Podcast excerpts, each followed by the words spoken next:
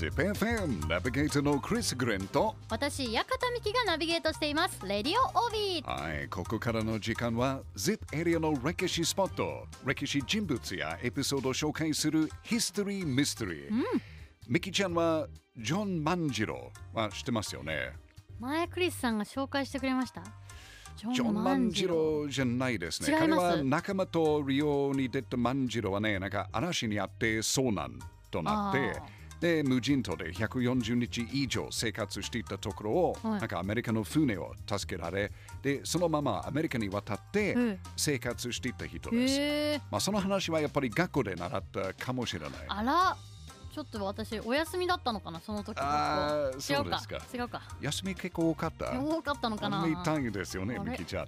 まあ、実はね、ジョはいン万次郎よりも前にうん似たような経験をした人がいます。えー、でそれが西吉、お。佐久島出身の小栗重吉です。小栗重吉さん？はい。へ重吉はね、1813年、29歳の時にうん。船頭として愛知県の諸崎から江戸へ出発しました。で行きは尾張藩の米などを積んでいて、うん。うん。で帰りは大豆に入った俵を持って帰る予定だったみたいんですけど、はい。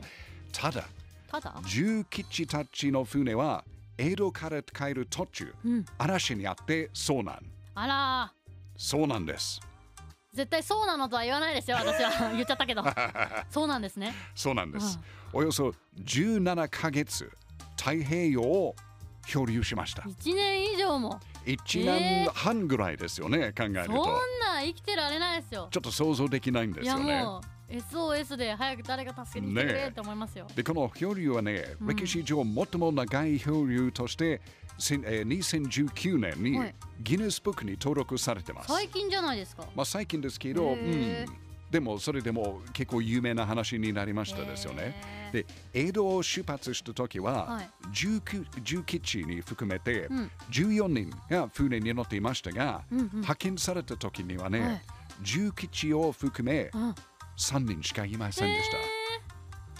あとの皆さんは？う。そう11人が亡くなった。あということはもちろん残念ですけど、ーうん。1年半も漂流して3人が生き残ったというのは、まあ本当にすごいじゃないですか。うんもう奇跡ような話ですよね。で現在のアメリカ、カリフォルニアの沖で、うん。イギリスの船に派遣された重吉たちは、はい。5年後のうん。1817年にうん。日本に帰りましたが、うん。その間にもう一人の仲間が亡くなってしまったため、うん。無事に日本に帰国したのは、えー、重吉を含め2名だけでした。あ2名だけ。まあ、ふるさと尾張へ帰って、重吉は尾張藩、岡海の船乗りとなって。名字タイトルを許されました。何ですかそれ名字タイト名字タイトルの意味は分かりません？ル。わかんないです。OK。江戸時代は、あの、名字をはい。名乗ること、うんそして大小の刀を身につけることは、まあ、武士だけの特別な権利だったんですよね。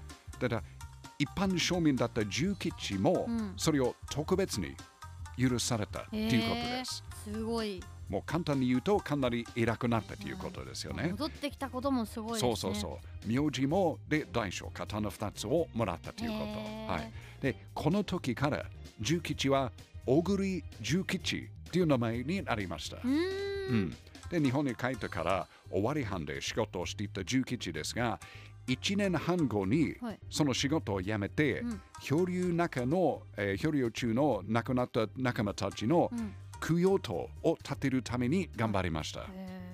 で彼は建てた供養塔は、はい供養塔は、もともと名古屋の桂田観音にありましたが現在は名古屋市厚田区の上福寺に移されています。うん。今も見ることできるかも。